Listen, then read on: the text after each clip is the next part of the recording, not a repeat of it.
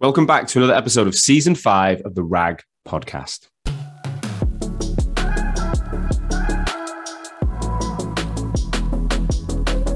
As you guys know by now, this is the number one podcast across the recruitment sector globally.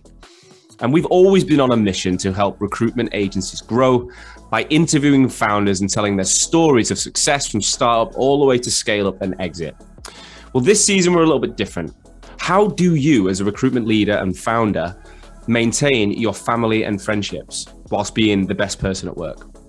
How do you stay physically fit mentally and emotionally?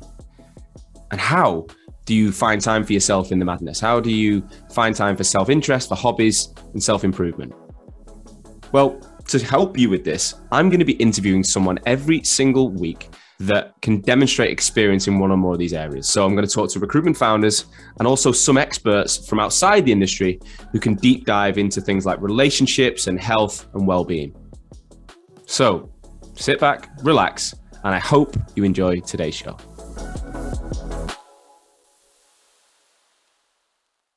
Hello and welcome to another episode of the Rag Podcast. Um, on this week's episode, I was joined by probably one of the most um, well, someone I've got so much respect for. I don't even know if I can find the words to describe what this guy's going through.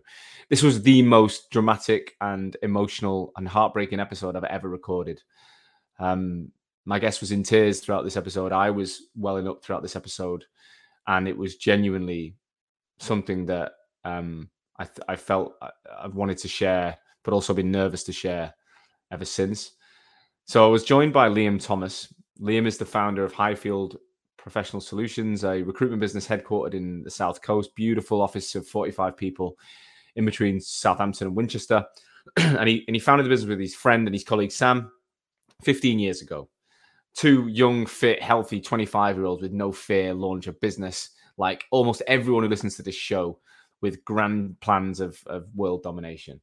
Um, and whilst that was going really well, I think six, seven years into the business, 2014 when they just started growing headcount and they had their own offices. Liam's business partner Sam was diagnosed with stage four bowel cancer, having been pushed back from the GP for a series of months. It was finally diagnosed, and, and everything changed on that day, as you can imagine. What followed was seven years of treatment, seven years of running the business, seven years of, as Liam would say, denial, emotions that you probably wouldn't wish on anyone. Um, that culminated in Sam unfortunately passing away in September 2021. Um, in this episode, Liam talks about everything. He's open. He's he's he's emotional. You know, there was tears. There was there was all sorts in here.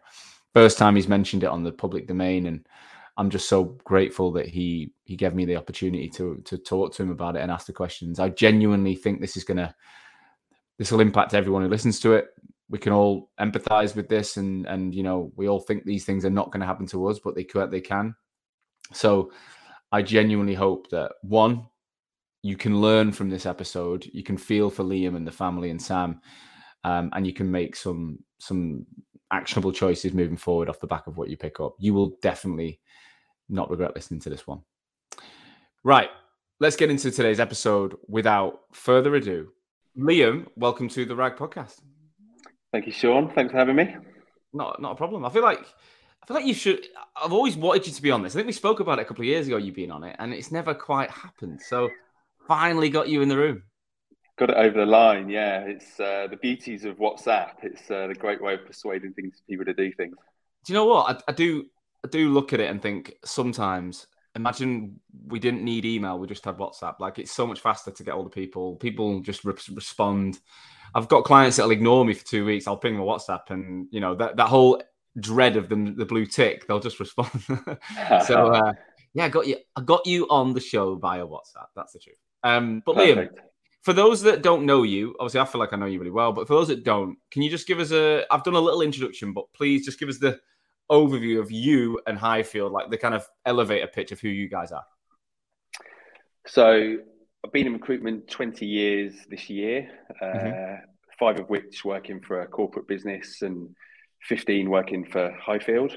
Yeah. Uh, set it up, yeah, 15 years ago. Business partner Sam, uh, based near Winchester, predominantly Highfield businesses, UK and Europe, contract focused, built environment, white collar. And then we have a DataX business, which is international built environment again, but very much focused in the data center sector. So that's us in a nutshell. Wicked. So you've got how many people in the business? Uh, it's about 45 of us now. Uh, sales around 20 million. Uh, last year, I think like everyone's in recruitment was the best year. Managed yeah. to convert, uh, I think 38% of NFI into EBIT, which is something we're particularly proud of.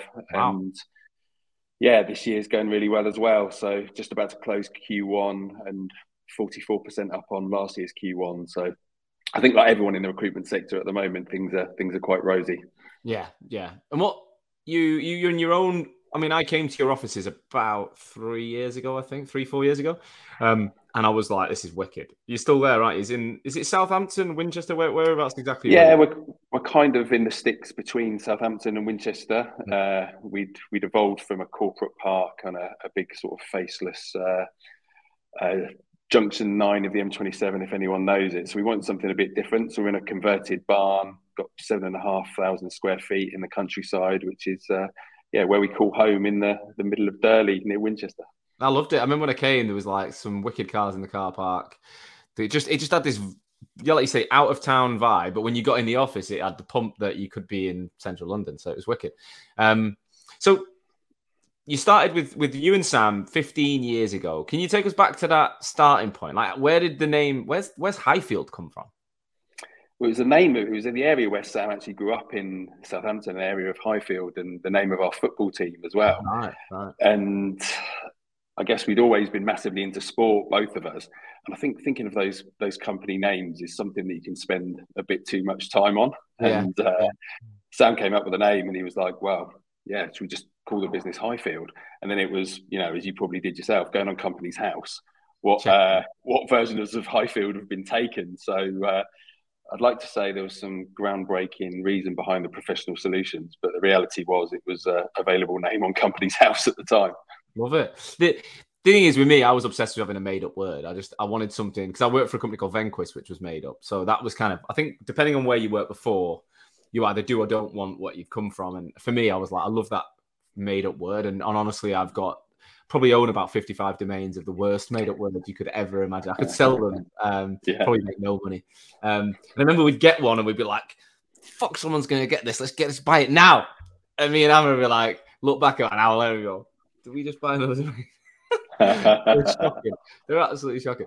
Um, when did you know you wanted to be an entrepreneur? Like, when did you and Sam uh, tell us a story about making that decision? Uh, it was we were very young. I think that was the, the, problem. We were both in our first real jobs. Started within a week of each other mm. at the, the corporate business we were at before. Did you know each other beforehand? We went to college together and we were friendly, but yeah. you know, we, it was a sort of we would bump bump into each other for a drink or see each other on a night out, and more to say hello to. We weren't we weren't friends, we but knew, no knew of each other.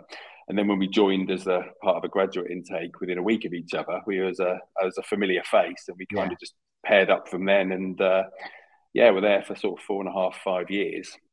Brilliant business. Uh, they were private then, and great place to learn, cut your teeth. Really enjoyed working together.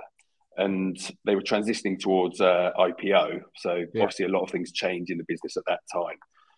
And I think we just, I took Sam out for lunch one day and uh, said, "Fancy doing this, mate?" And he was like, "Yeah, all in 100% so so was was he already thinking it or was your were you just a, do you think you were just compelling enough that he was like fuck it let's do it yeah i don't think i was particularly compelling i think uh, just we, we, were so so we were you know probably 25 uh, so we had that kind of very misguided arrogance of youth we thought we were very good at what we we did and in reality we were very good at filling jobs and pretty terrible at absolutely everything else. So there was a lot of uh, a lot of overconfidence that comes with probably being 25 and fairly successful in filling jobs. But uh, yeah, it didn't take much of a pitch to be honest. In that one lunchtime, we spoke about it, and he was yeah all in. Well, at 25, I mean, I, I didn't do it at 20. I got into recruitment at 25. You've got no, re- I mean, some people do, but the majority of people have no real like responsibilities, right? You might have a girlfriend, you might be renting, you might have bought a house. Can you remember what your lives were like at that point? Yeah, so we, we both had uh, girlfriends at the time, uh, but yeah, definitely no kids, no marriage. I think we maybe both had mortgages. Uh, yeah, we did both. I think we had we both had mortgages and, and owned like you know, maybe our first places. Yeah. But in reality, you know, no real commitments yeah. or anything that was going to hold us down from stopping us doing something. And like I think we just had the attitude of, you know, the worst thing that will happen is we'll completely mess it up, and then yeah, you know someone will t- someone will take it, someone will take us on. We never we never thought that would happen, but you know that was always quite a nice safety net. And when when there's not kids in the mix or yeah anything like that you know i'd hate to do it now if i'm completely honest with you it would yeah. uh, it would terrify me but at that stage of my life of our lives it was it just seemed like the natural thing to do well that's it and i mean i remember being 30 and i was in a relationship no kids bought my house same sort of was older than you but it's still there was no reason not to do it i think at 25 i wish i was 25 when i did it i think that you know yeah. now 15 years later you're going to reap the rewards of those decisions that other, some people I meet are like late 30s, early 40s, and are thinking about starting now. And you're right, they've got kids and they've got mortgages and they've got they've got a lot of fear. I find there's a lot of fear involved. The, older you get, you seem to be more, you know, you, you kind of can imagine the pitfalls a bit easier. You've got a bit more wisdom. Whereas when you're younger, you're like, I'll fucking nail it. exactly, literally, yeah. That's exactly how it was. There's pros and cons to both, and yeah. uh, you know, there was absolutely no fear, which is a big positive, but in some ways, you know, you really don't know what you don't know at that age. Yeah, and, you're, uh, you're gonna mess you yeah, up. we would we would have probably done a, a few things differently, including you know me and Sam, who are not the best people at process in the world, trying to do payroll and pay contractors and things like that ourselves. You just think, why on earth did we do that for so long? So, what was it like the early days then? Was it just the two of you back bedroom type story? Let us know what was the early days like. Yeah, so my, my parents had a uh, home office. We were very much like we don't want to work at home; we want to be together. And luckily enough, my parents had a an office in the bedroom of their house that they were no longer using, mm. and uh, we said, "Yeah, no problem. We'll be there for six months." And they were like, "Great, come in. It'd be great to have you around." And we kind of went in there, worked every day, quite long hours, ate them out of house and home. Didn't pay any didn't pay any electricity bills. They, they wouldn't take any money for. I think we used to get them a turkey at Christmas, yeah, and that was our that was our rent for the year. but we ended up with the the financial crash in 2008. We ended up being there about four or five years in Wow. So I still don't think we ever paid any rent. So yeah, sorry, mum and dad for that. But, uh, they, they, got they got a few turkeys out of us. They got to. Do you know what? They got to see you. That's that's part of it, though, isn't it? I think when you when you move out and you fly the nest, parents just want to see you. Like they just want to be around you. So I bet they loved it. What did you hire anyone then, or did, did you just keep it you and Sam for the first four or five years? Yeah, we had like uh, we recruited my sister for a little while, so she was kind of in another another room, just uh, doing some delivery stuff for us, and she that was kind of on a flexible basis. And then we had someone lined up to join us in 2009, and then I think the same week, like Lehman Brothers went under, mm-hmm. and we were like, "Oh, maybe we should just hold off a little bit. So we kind of just said, look, we're going to postpone it for a little while. And uh, the markets that we were dealing with in the UK, it was like somebody turned off a tap. Yeah, we'd never we'd never experienced any of the bad times. So again, this is one of the naiveties of youth.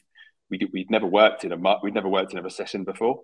Yeah, uh, we didn't really understand what was happening because we'd never been in a situation where our clients didn't need us. Uh, yeah, yeah, the market, the, the, market that we were in, which was UK built environment design was completely decimated.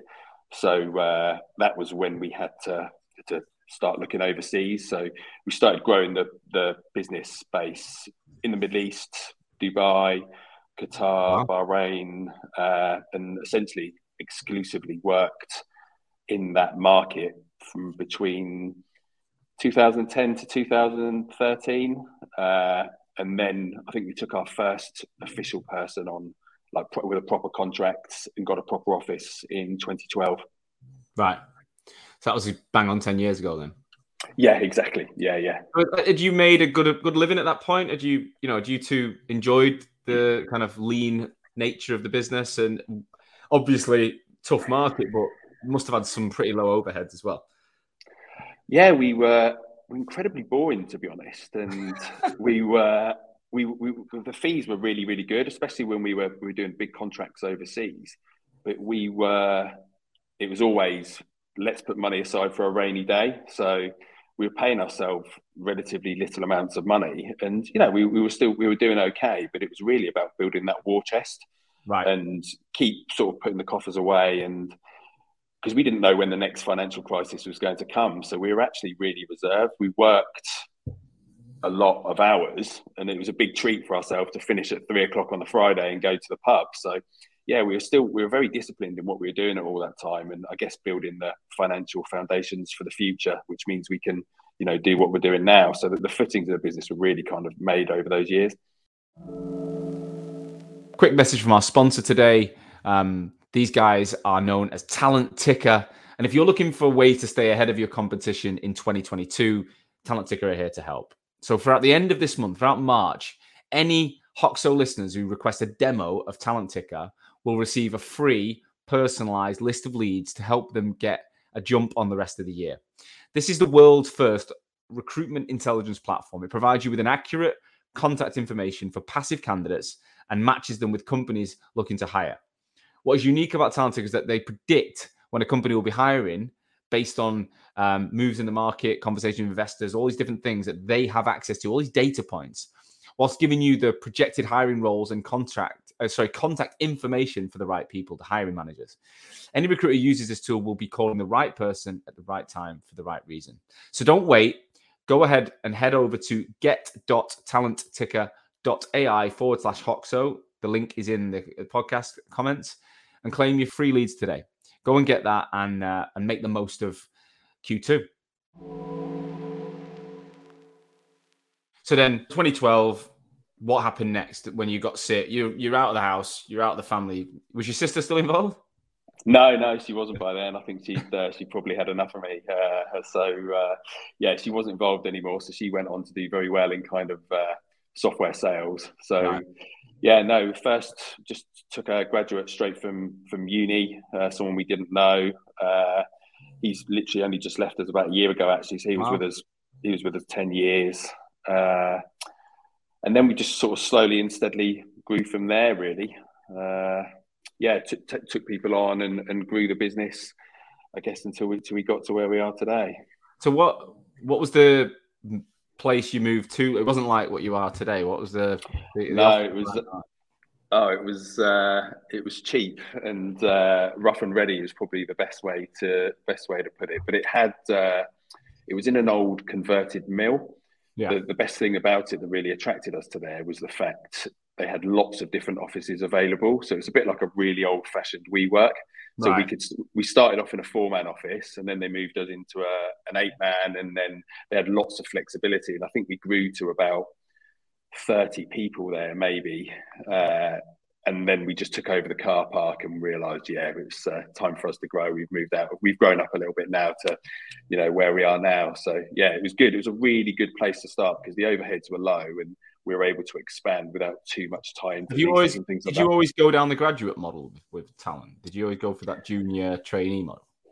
Yeah, I'd like to say we had a strategy about it, but our our uh, internal hiring's been, uh, I'd say, variable over the years. Uh, always try to look for really good young talent, but then you know, as recruiters, we do get attracted to those shiny new things sometimes. When someone mm. comes with a, a, CV that's a bit too good to be true, uh, yeah. we normally we normally took those people on as well, who, who didn't always work out quite quite as well as uh, someone we were training ourselves. So it's been a bit mixed, and it's helped shape our hiring plan and strategy that we've done today. So we, we've had a mix of both over the years.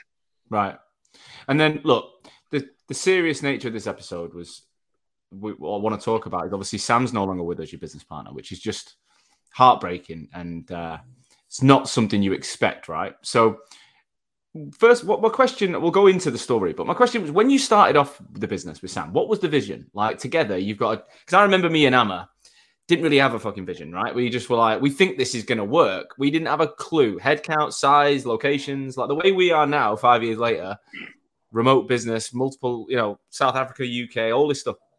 I couldn't have told you I wanted to do that. Did you always know you wanted to grow a business?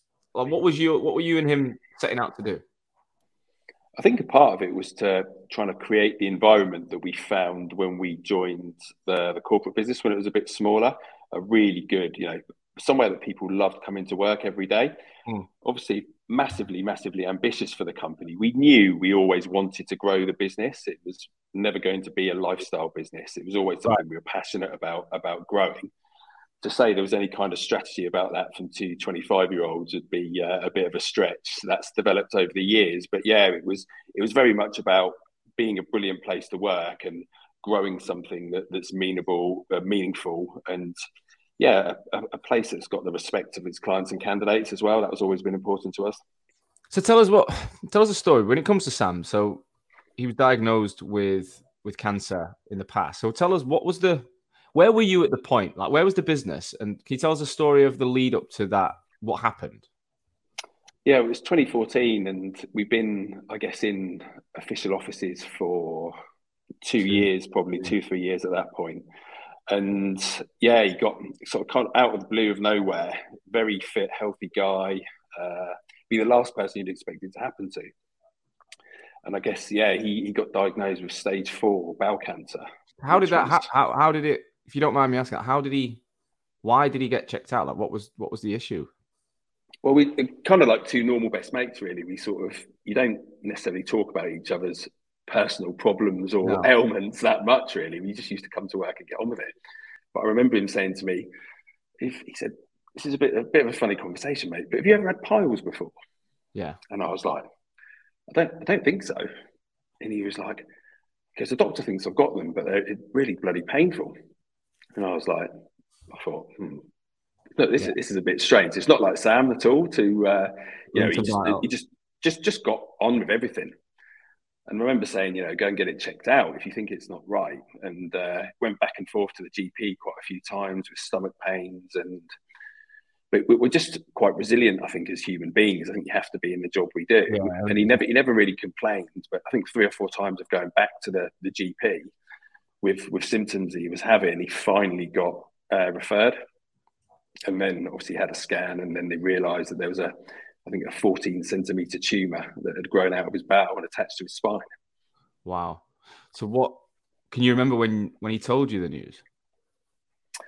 Yeah. So my uh, my son was born at the same sort of time, and uh, it was a tricky period. We didn't have an easy easy birth with him, and I think Sam wasn't maybe being as communicative as he could have been at that period. So I kind of twigged something was up, and yeah. uh, I went around to see him. I think a few days after my son was born, and uh, yeah, it was clear that clear that something wasn't right, and then kind of got the, the news out of him. All right, so you actually had to ask him, and he wasn't like he didn't just ring you up. You didn't want to ruin your moment with your son, I imagine, either, did he? Exactly. We'd had a bit of a tricky sort of emergency C-section and, and that kind of thing. So we were going through our own own stuff. Obviously, I knew he had this scan going on, and he was worried about it. So I think it was uh, he was trying to protect me, but then I was thinking, you know, you've got you, have got to talk about this at some point. And uh, yeah, I think I popped round to see him, and it was it was pretty obvious it wasn't good news. Wow. And what what was he? Did he have a child or a wife at that point? Yeah, see, uh, his boy, so uh, Finney would have been maybe four, uh, no, maybe, yeah, two or three at the time, pretty young. Uh, so, uh, yeah, obviously very, very challenging. So, what do, what do you, I know, uh, I literally can't even imagine, like, what do you guys do at that point? Because you've got a business, you've got wives, you've got children, you know, you've got response, so you've got a lot of responsibility now. You're not 25 you hear something like this, what's the first thing that you guys spoke about and, and, and actually did as a result of that news? So I think it's just lucky to be the people we were. We are trying to be as practical about it as we can. You know, you almost treat everything like a project. Yeah. And once you process the emotion of it, it's like, right, let's look at the facts. What's the scenario? And trying to almost approach it like a, a, business task. How can we be as practical as possible about it? What are the steps? What do we need to do? Luckily, he had private health cover, which was yeah. incredible, and that they looked after him really well. But you know, the reality was he was going to need to undergo a, a, massive, massive operation to. Uh, to, to deal with it, but I think first there was uh, I can't remember if he had chemo and radio first, but a lot of treatment to make him kind of operable and then a, a huge operation. So we just planned it out of, you know, what are we going to do? What are we going to do about work? How are we going to how are we going to face the challenges and kind of try to break it down into smaller tasks, which is obviously difficult with all the emotions flying around at the time. Did he did he have anyone to talk to? Did he have an outlet? Did he have like a obviously you might have been that person, did he have any kind of like coaches or support that he could it, very, yeah, we're very lucky to have a you know really close group of friends and his family who are you know incredible. But I just don't think at the time, if you turn the clock back to 2014, I just don't think that kind of thing was as prevalent then. You no, know, I, I think we're, I think we're all a lot better now about speaking about mental health and when we're suffering and you know, getting some external support from people. But back then, it just didn't. Maybe it was our age, but it just didn't seem as like a thing to do. You know, you kind of stiff up a lip, speak to your friends and family, but you know, we, we weren't necessarily even aware of any external help, like you know, we definitely would be now, and yeah. you know, certainly used it myself to to good for good reason. Mm. So, what what? How did you manage? Did he did he stay in the business? Did he take time out? Because I remember meeting Sam. I think it was about twenty eight, 17, 18. So this was nearly four years later. And I remember he wasn't, uh, he, he came in to meet us, but I don't think he was as active as you were in the business. But what, how did that next couple of years evolve in terms of his involvement and how you kept the business wheels going?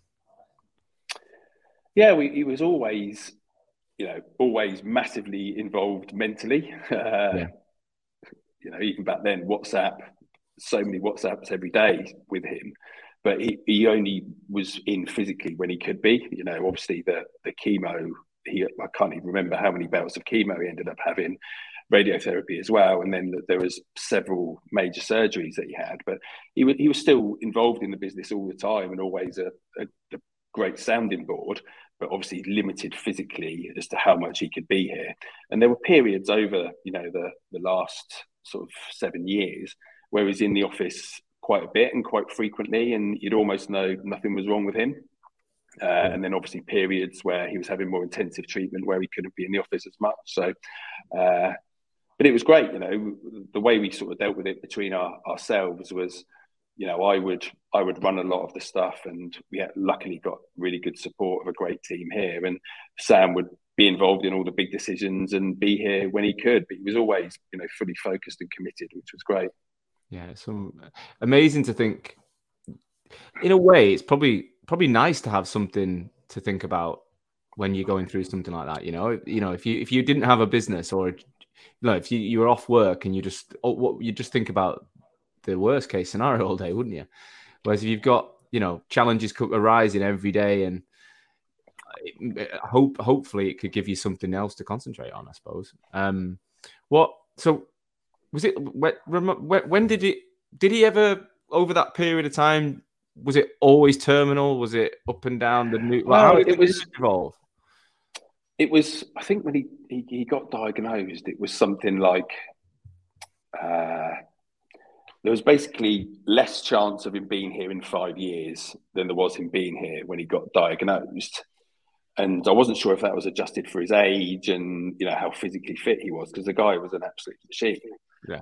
But there was all he was always sort of overcoming those odds, if that makes sense. Mm. So there was always a new challenge, and you know the cancer spread, went to his lungs, and uh, he, he overcame that. So he was always kind of beating the next thing that was put in front of him.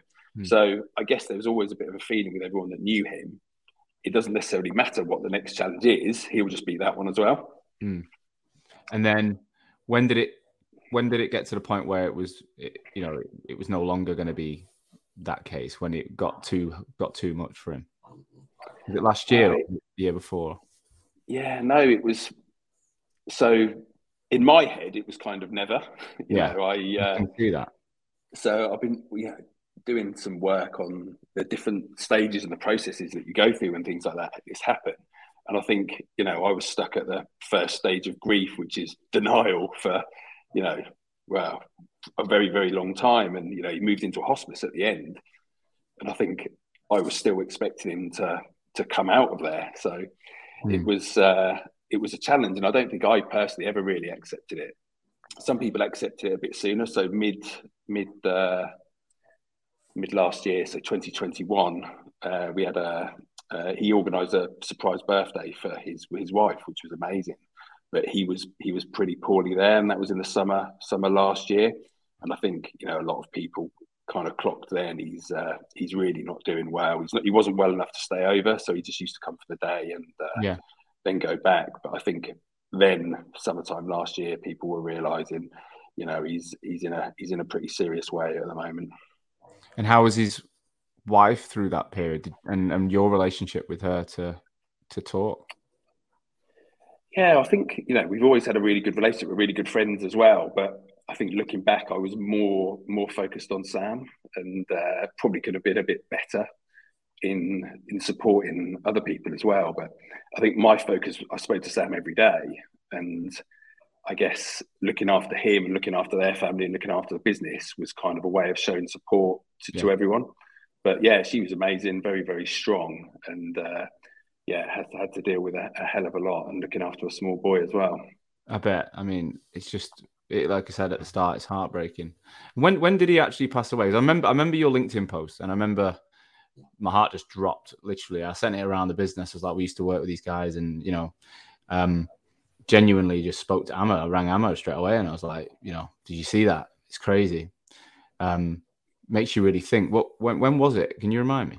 Yeah, September. So uh, early September uh, last year, and uh, even though he'd been in a hospice for a number of weeks and they looked after him amazingly, I went went to see him in there. I was still massively at that stage of denial. You know, yeah. I was uh, laughing and joking in there and having a laugh with, with the doctors and nurses that were coming in, and yeah, that he was he was clearly you know really not very well, and you know I probably wasn't listening to to what they were saying, didn't want to hear what they were saying and uh, yeah, just just passed at the, the, beginning of September. And Did, can you remember what the last thing you said to him was?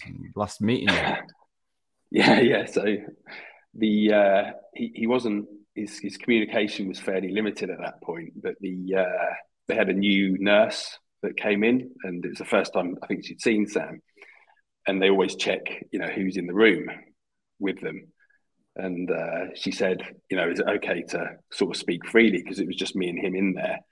And I said, oh yeah, don't worry, he's my he's my partner. Uh, we can say anything in front in front of each other. And he hadn't said anything, and he just started laughing and said, uh, no, no, no, it's not true, but carry on. Yeah. Kind of. So it's wow. good to even even to be able to have a bit of humour at that last moment. Yeah, nice. yeah. And then how how did you? Can you remember where you were and, and how you how you received the news that he finally passed? Yeah, so uh, there's a Marks and Spencers not far away, and it was my daughter's birthday on, oh, the, wow. on the day on the fourth. Is that the child that you had at the start, or is that a different? No, so yeah, she, no, she's uh, nine, so she was born in uh, 20, right. 2012, so a couple of years before. But we yeah. were in there. So Ocado hadn't delivered a couple of the items for her birthday breakfast on that morning, so we were at Marks and she's quite particular, and uh, we were at Marks and Spencer's going to buy some croissants for our breakfast, mm. and we were waiting at eight o'clock in the morning for to get in there. Yeah, literally. Remember getting the call, and uh, yeah, I, knew, I knew what it was straight away. Was it his wife? Yeah, yeah. yeah. I just I can't even imagine. Like, I just think about me and Amma. Like we've been best mates since the first day of uni. We run a business together. It's it's so similar. Um, how can you like? How did you not how did you feel? I can imagine how you felt, but how did the next like did you did, were you con well, it's a weird question I'm trying to ask, but do you remember like were you conscious after that or did you kind of almost lose yourself for a while? Because I I've seen people at that moment where they find out something so dramatic and it, it's as if they like leave their body for a bit. It's like they're not they're just not in the room. Yeah, so it was to with the fact it was my daughter's birthday. We had loads of family coming over that afternoon, and we decided to go ahead with that. Yeah. And that was literally exactly how you uh, how you describe it. It was a, it was an out of body experience. I was mm. there, but I was almost like watching watching the whole thing on a on a TV video or something because uh, I, I wasn't there, I wasn't present at all. But it was it was the right thing to do in hindsight, and we kind of got through that day. And then the next day, we're, we're lucky to have a, a good close circle of friends and uh, all got together, and uh, that was a lot more a lot easier being able to be pe- with people who were you know feeling the same emotions. but I can you can definitely you can picture picture the stages of grief and uh, the the denial for me quickly quickly turned to anger. So I was very aware of that. You know, I was quite angry for a long period of time. Really? And yeah, really, really angry. In what way? Uh, like just snappy with people, or what? How did it come out? Uh, probably just wanted to throttle anyone I saw for, for quite a period of time. Yeah, I was I was fairly, uh, you know, a few maybe minor road rage incidents, and uh, I had to lay off. Yeah, I, I, do kickboxing quite frequently. Had to lay off that for a, a couple of weeks, and uh, just while I sorted the anger issues out a little bit. But it's it's quite natural, you know. Looking back, yeah. you can see it's just a you know second stage of grief, processing that anger and dealing with it in a certain way. Uh, but yeah, it was it was pretty pretty intense for a period of time, and I came back into work after a couple of days as well, and maybe not the best decision in hindsight, but you know, uh, people probably picked up on it as well.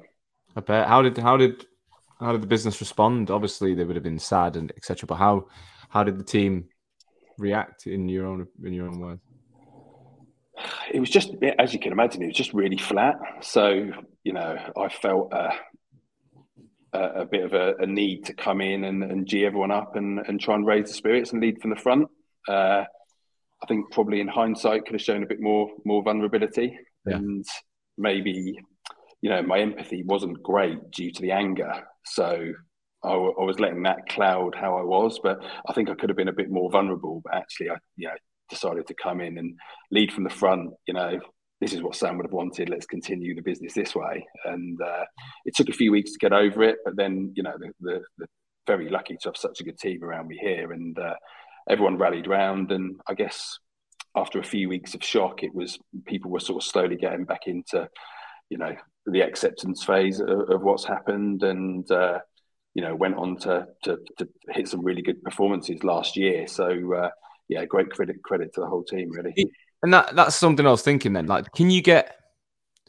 How did you feel about that? Like, how, you've had your best year or whatever, but like you've lost your business partner. So like, can you could you get excited or happy or could you could you enjoy them any moments of of the end of last year? Like, were you able to go put it to one side and be like, this is what Sam wanted. We've done really well. You know, not so when I was in that angry stage, definitely not. When I was in the angry stage, I was like, you know, I can't be bothered with this anymore. Uh, you know, I'll uh, we'll sell the business. We'll we'll do something. Yeah, just I had no no real interest yeah. in or drive to try and do anything.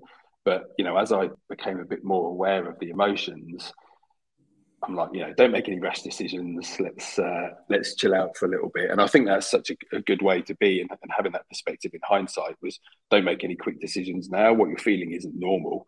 You know, sit with it and uh, work through those stages of grief, and then see how you come out and feel at the other end. But I've, ne- I've never been great for celebrating success. Anyway, it's definitely a big area of weakness. It's always uh, always on to the next thing. And you know, you, sit in any of our board meetings, it's like I mentioned, we had 44% year on year growth, which is, is pretty a pretty good result. But it's it's five minutes on that, and then you know how are we going to do the same again next year? Yeah, so yeah, yeah. it's something something I'm working on and, and trying. We are trained. You know, we're built that way in recruitment, though. Like we're we're bred a certain way. Like the, every firm, every one of us have worked for, pretty much had that same attitude, didn't they? Like you you go out and get leathered for a day and enjoy something, but you go straight back. You make sure you're in on time the next day, and you fucking move on. And yeah, I'm I'm exactly the same exactly the same. Um, what interesting, like when you start a business, if you did, did you create a shareholders agreement with Sam? Did you? Did you?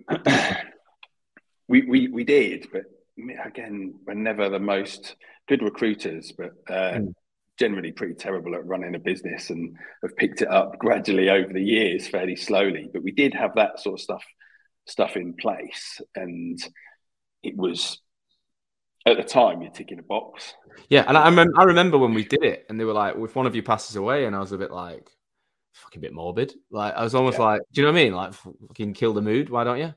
But then you think that you know if that happens, there's a there's a genuine there's a there's a situation that like what has happened to the business in terms of the the ownership and the share uh, if, as much as you can share about that because it's you know half the company is no longer there what happens to that Yeah, so luckily, you know, we had all we had them we had them agreed properly, proper shareholder agreements with solicitors and things like that. But again, paperwork's never always been our strongest uh, strongest forte. So a lot of Sam and I's agreements were done on WhatsApp or yeah, uh, bet, on, yeah. e- on email.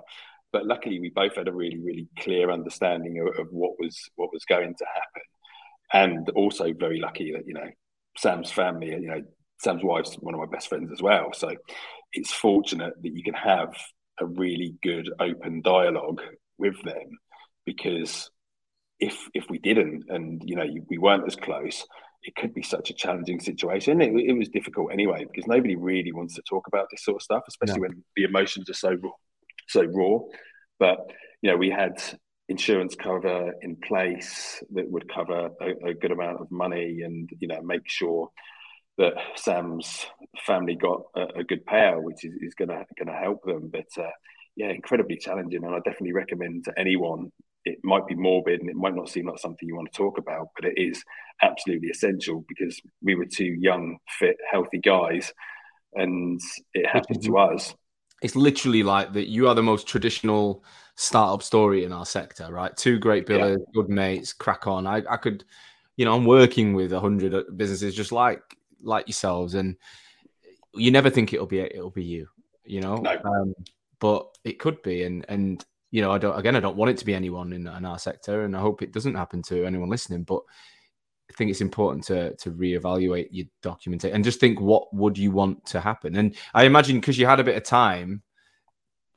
I mean, we did, did you ever did you ever let yourselves talk about it, like the the worst case scenario, or was it always with Sam's kind of, you know, I'll beat this mindset? Did you always put that to one side as we're not even going to go there because you are going to survive this? Yeah, I think before kind of you know with the way Sam's mind worked and mine, I was you know probably more guilty of it than than him in some ways. Of you know, there was there wasn't much vulnerability between the two of us. To be honest with you, it was always like, how are we going to beat this? What are we going to do? But before kind of each mate, he had several major surgeries. He you know pretty much lost the whole of his left lung as well. Wow. Uh, and before each kind of major surgery, we would always sit down and say, just in case anything happens, just so we're clear, you know, this this will be the plan. And it was like really, really good. But unfortunately, as as recruiters, not much of that was perfectly documented. so a lot of it was on emails and uh, you know, not necessarily legally, legally binding agreements, but we always had a very clear understanding of what, what the plan would be. So I guess all those major milestones, we allowed ourselves to just talk about what the situation would be going forward, which was, I guess, just a nice bit of comfort for him as well. Yeah, I think it's really special that you've got that relationship with his wife because that would be the biggest challenge, wouldn't it? Imagine she was not on the same page, and you know, it's, it, you just don't want to think about that. But it's amazing, and and you mentioned she's coming to work for the business now.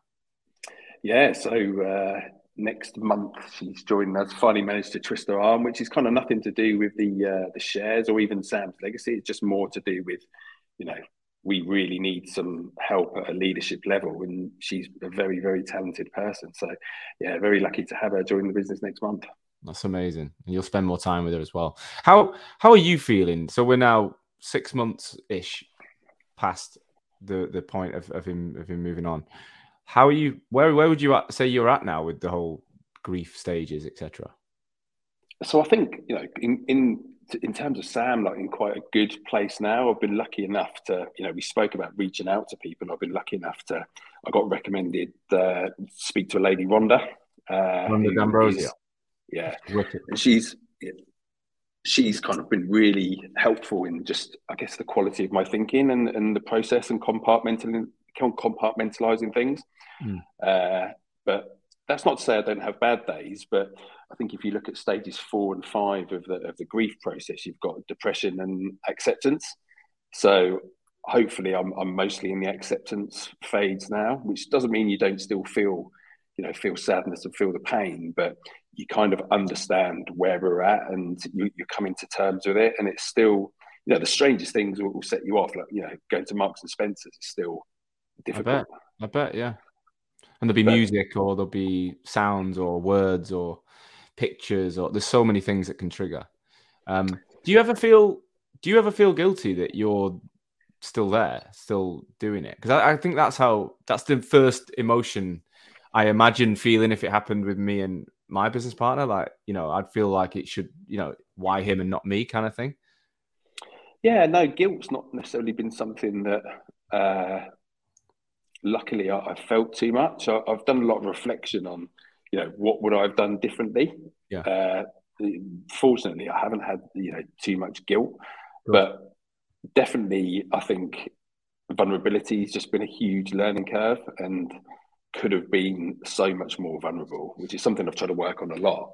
And I don't, again, think it comes necessarily naturally to, to people in our roles that much. And it didn't come naturally to Sam either. But I thought if I can take a lesson out of it, it's to try and be a bit more open and a bit more vulnerable in the future. Because if I'd have been more vulnerable with him or with others with what we were going through, I think that that might have helped him be more vulnerable as well. Yeah, I think you've done the best you can do, though, mate. I think, I, I, like, for when I met you guys, and you know, you were so positive. Even he was, you know, he's cracking jokes, and he was right in the middle of it all.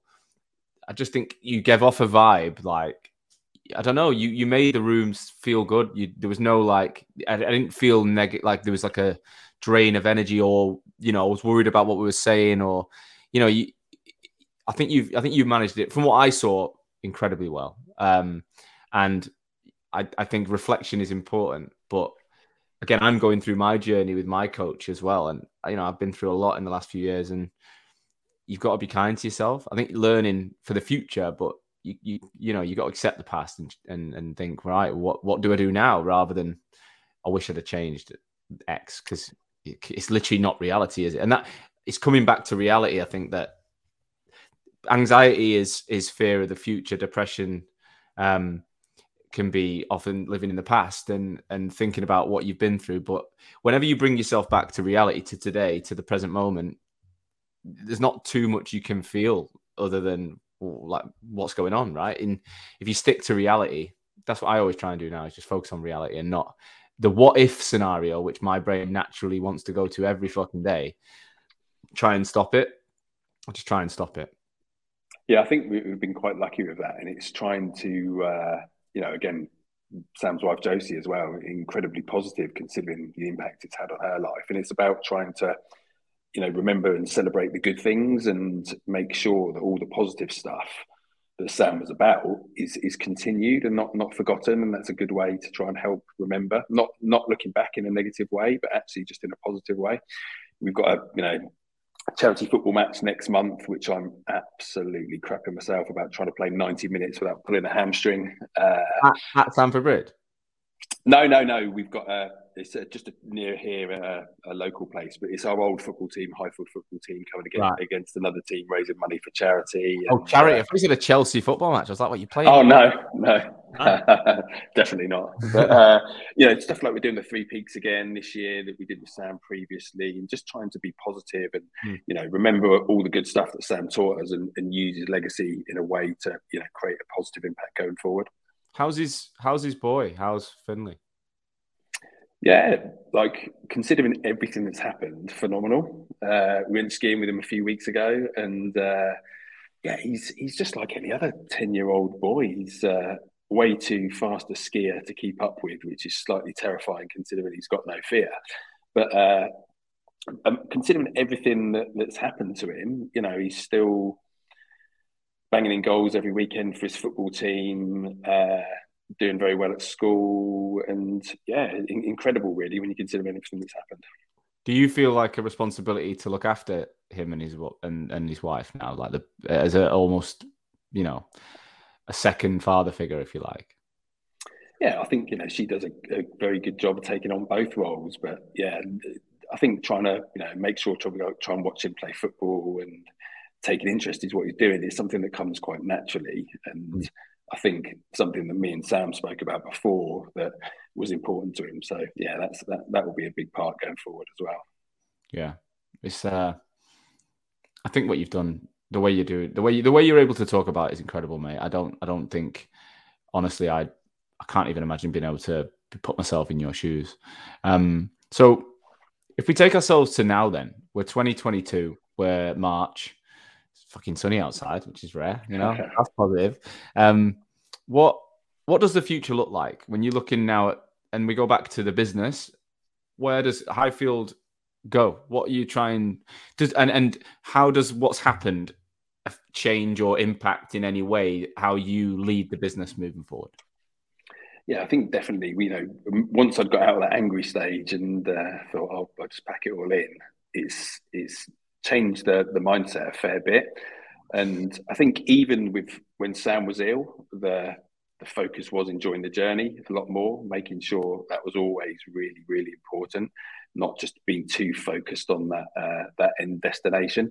I think again, as recruiters, we're naturally incredibly ambitious people. That that hasn't changed at all. We've not grown even more, mm. but it's making sure we're not just looking to trying to get somewhere, but trying to create a life that is enjoyable. And you know, I love coming to work every day. Lucky enough to work with some amazing people, and the, the focus of the business has changed as well. When when Sam was ill, uh, we were always running the business with the handbrake on slightly.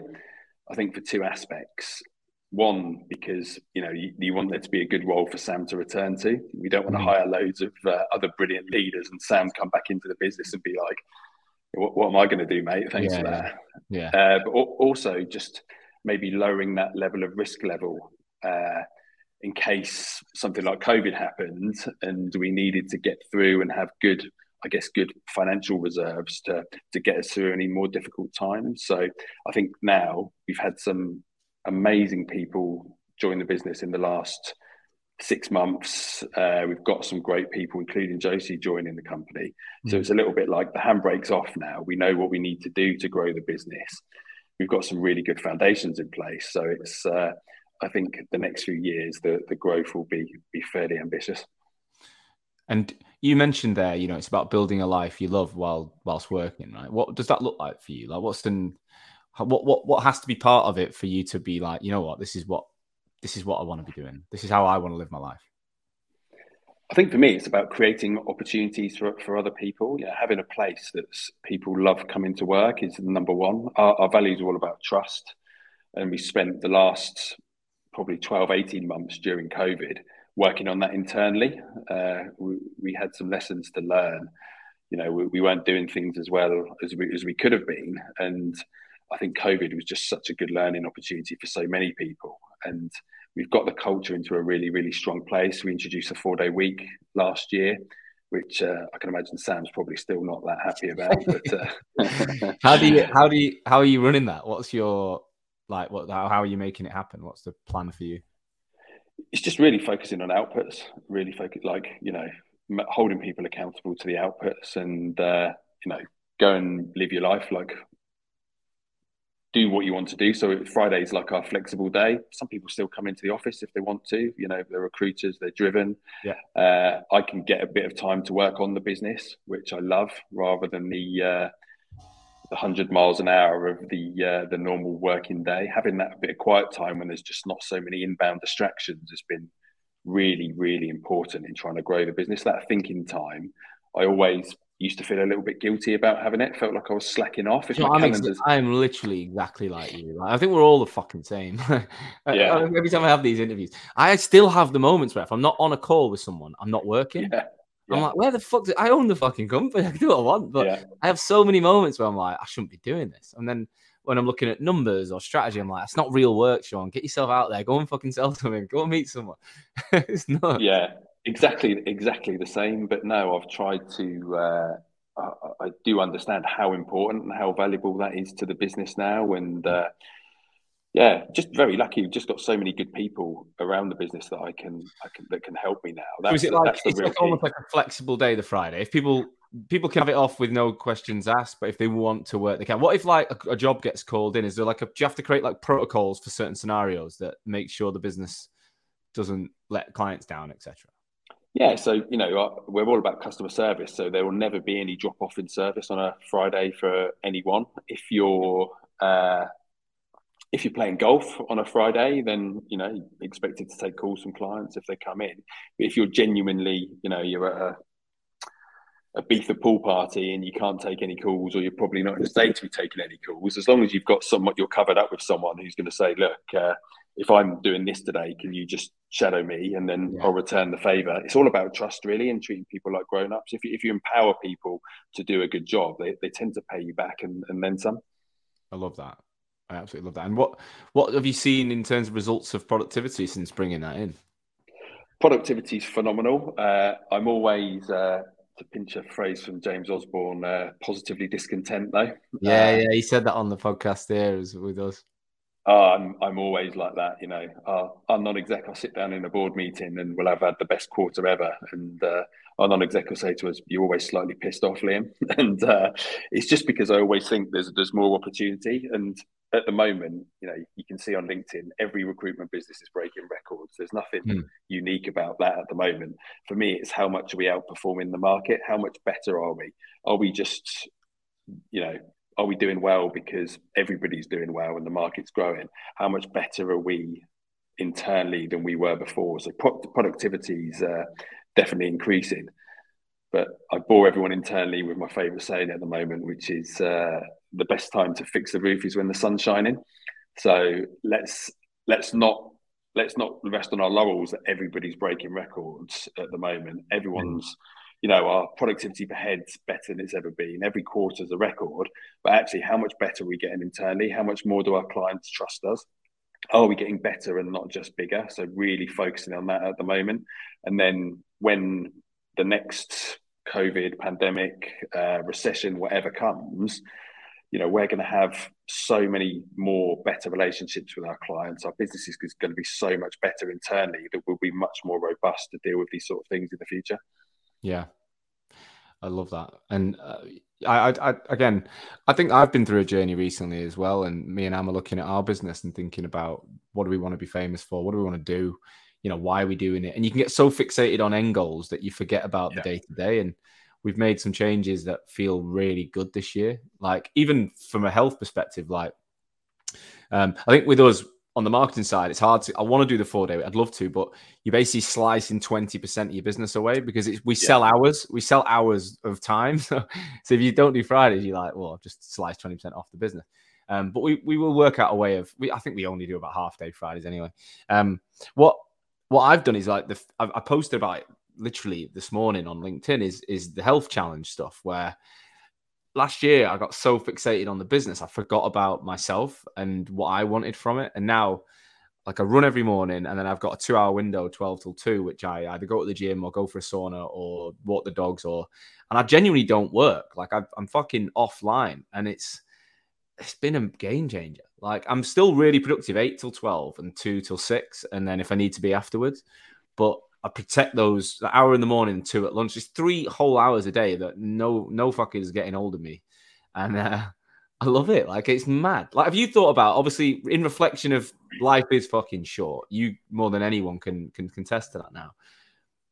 Have you got any words of wisdom or advice or anything that's kind of you've changed or thought that would be useful to other recruitment owners that are going through this journey that you know they might not have the same level of of um, what you've been through, but we could still learn some of those real lessons that you've you've picked up. Yeah, I think about it, it's about working out what you want for yourself. What what does good look like for you? Not good on Instagram or mm. to be able to try and paint a picture of some amazing life that you're having because you're trying to compete with somebody else you know, comparison's the theft of joy. So at the end of the day, at the end of the day, you, you only really want to be competing with yourself. And mm. I, I, don't really look at our competition. I'm never that fussed about what they're doing. I just want to be better than we were last week, last month, last year.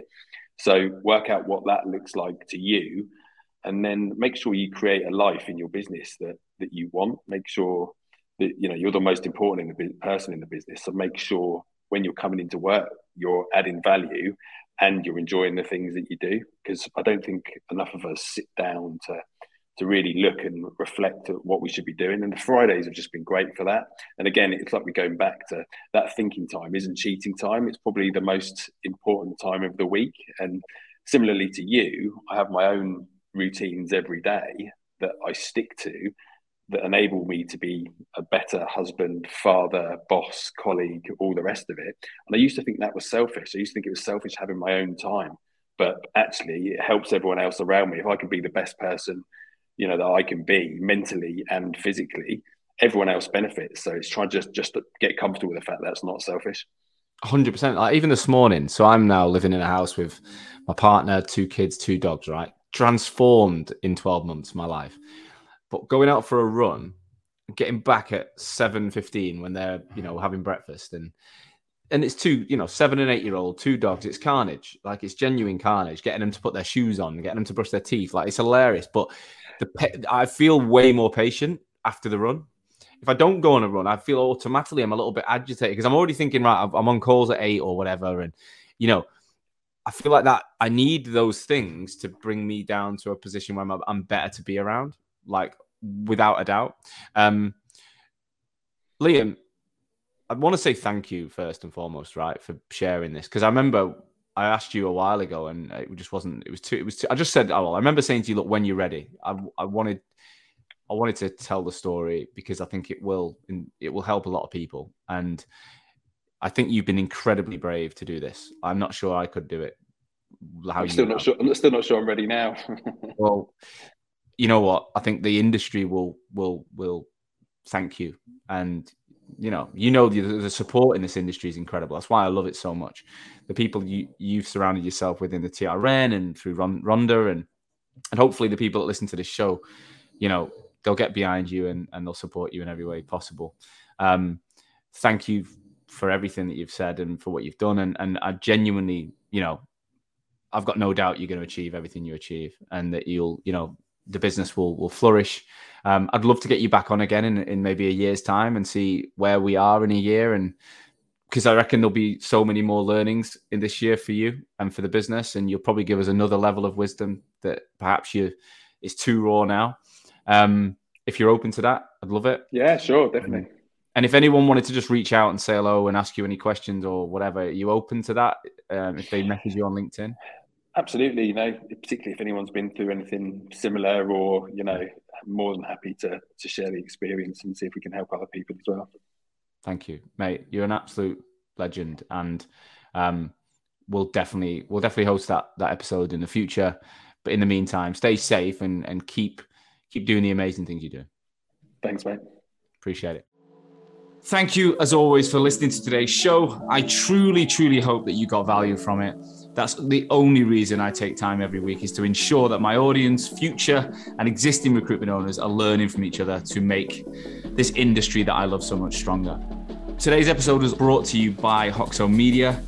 I am the CEO and founder of Hoxo Media, and we are the world's leading content marketing and personal branding agency for recruitment businesses specifically. So, we are working with over 200 agencies and 2,000 recruiters right now both managing the brands, producing content, building written, video, podcast content for niche recruitment agencies all over the world, as well as coaching at a desk level individual recruiters in your businesses how to be better on LinkedIn. That's how to brand themselves, that's how to produce content, that's how to use the opportunity on LinkedIn to get traffic to their profiles and turn that into business.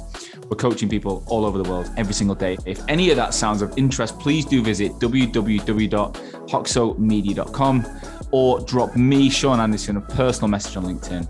I would love to talk to you. Tune in again next week. That's live on LinkedIn. I'll see you soon.